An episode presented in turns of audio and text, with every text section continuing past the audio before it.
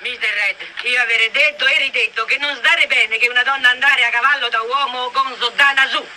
Ebbene sì, buonasera e buon giovedì. Oggi è un po' più tardi del solito e mi dispiace, ma questa frase riassume tutto. Ovviamente a pronunciarla è Mami nel film Via col vento del 39, che è proprio l'oggetto della nota vocale di oggi. Via col vento, il film che nella storia americana ha incassato più di tutti se facessimo un calcolo un po' particolare sull'inflazione. Certo è che è un capolavoro assoluto della cinematografia, della letteratura rispetto al libro a cui si è ispirato e una programmazione abituale alla quale sulle nostre reti nazionali almeno una una volta l'anno assistiamo.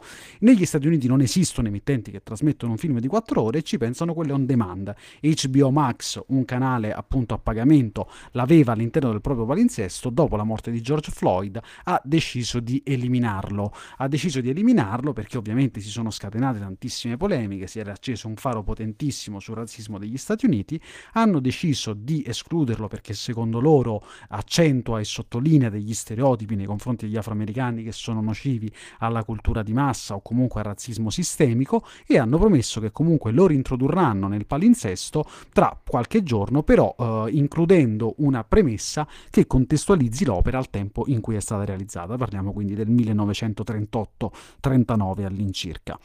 Eh, ci sono però, oltre la notizia, che secondo me è una stupidaggine clamorosa, perché io sono sempre contro la censura, l'ho detto di prodotti più caldi e secondo me più intelligenti, ma ci arriviamo dopo come Gomorra, figuriamoci con un film degli anni 30-40, eh, ma soprattutto eh, è una stupidaggine perché dovremmo andare a tagliare tantissima roba. La prima che mi viene in mente, e non so per quale motivo sia questa, è eh, l'angelo negro di Fausto Leali, cioè non ha senso andare a ritroso a cancellare dei pezzi.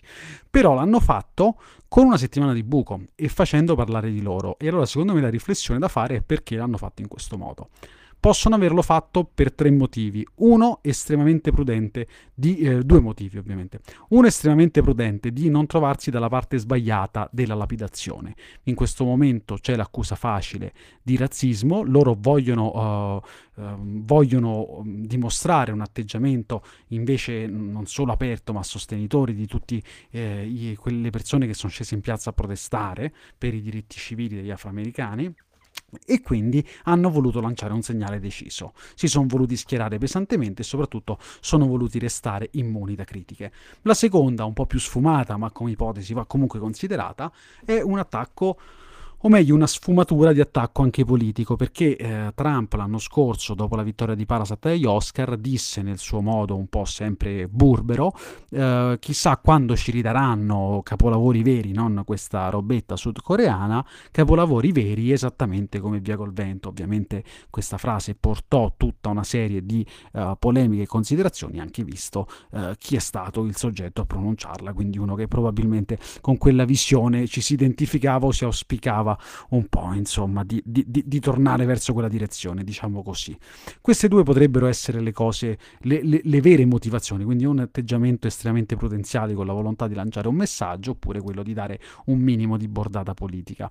Via col vento però non è stato immune da critiche e da accostamenti al tema del razzismo, ovviamente mh, negli anni, non negli ultimi, negli ultimi anni, negli ultimi 30-40 anni, ma addirittura quando è nato. Basti pensare, questo è un caso molto interessante, che la premiere avvenne il 15 dicembre del 39 all'House Garden Theatre di Atlanta. Quell'evento però viene ricordato per il divieto di partecipazione degli attori di colore del cast del film, che eh, rappresentavano una parte integrante della storia. Infatti eh, quella sera ad Atlanta Atlanta c'erano migliaia di persone in quei giorni vestiti come protagonisti, il sindaco organizzò feste e festeggiamenti, però addirittura la futura vincitrice di una statuetta Oscar come migliore attrice non protagonista, Hattie McDaniel, eh, voce con la quale ho aperto questa nota vocale, non poté partecipare alla premiere. Addirittura l'attore protagonista si impegnò molto, ma alla fine minacciò di non andare neanche lui, alla fine però i bianchi si presentarono in sala, i neri restarono tutti fuori, così in altre occasioni quando lei fu ammessa ai tavoli erano erano separati, venivano tenute distanziate, insomma le storie di questo genere le, le, le conosciamo. La cosa impressionante è che Hattie McDaniel, al di là della sua storia che è curiosa, 13 figli, la madre cantante gospel, il padre ex combattente di guerra di secessione, eh, ha, è stata già al tempo della realizzazione del film attaccata un'altra volta su entrambi i fronti. I bianchi l'accusavano di essere di prendersi troppe libertà, di rappresentare una donna che si concedeva troppe libertà con la propria padrona, infatti dialogava con, quasi inter pares con Rossella O'Hara. Eh, gli afroamericani invece l'accusavano di, tra virgolette, prostituirsi all'economia del cinema, eh, interpretando dei ruoli che rafforzavano degli stereotipi. In realtà non è così perché lei è, um, è stata una cantante, ha due uh, stelle sulla Hall of Fame, sia per la sua attività di musicista e cantante in radio, sia per quella di um, attrice, ha recitato in tantissimi film, non si sa quanti perché è lì che si manifesta il vero razzismo, non appariva nei titoli, tra i 100 e i 300 la forbice è amplissima e ha dichiarato peraltro perché io dovrei, eh, non devo guadagnare 700, eh, 700 dollari al giorno facendo cinema e fingendo di pulire e, e anzi ra- rapportandomi bene con una padrona quando nella realtà dovrei pulire i bagni veramente per 7 dollari al giorno. Non ha mai preso una posizione forte Etty McDaniel all'interno delle comunità, delle associazioni di attori che nel mondo dello spettacolo lottavano per i diritti civili. Quindi lei invece al contrario di HBO Max che ha fatto un passo indietro rispetto alle critiche, se le è prese storicamente quelle di entrambi i fronti, però ha tirato dritta, è morta a 52 anni se non sbaglio, di, uh, tumo- di cancro al seno. Ma al di là, insomma, diciamo delle storielle, secondo me questo offre um, almeno un paio di considerazioni finali intelligenti. Tre, ma una è molto sintetica, cioè che io sono contrario alla censura, appunto.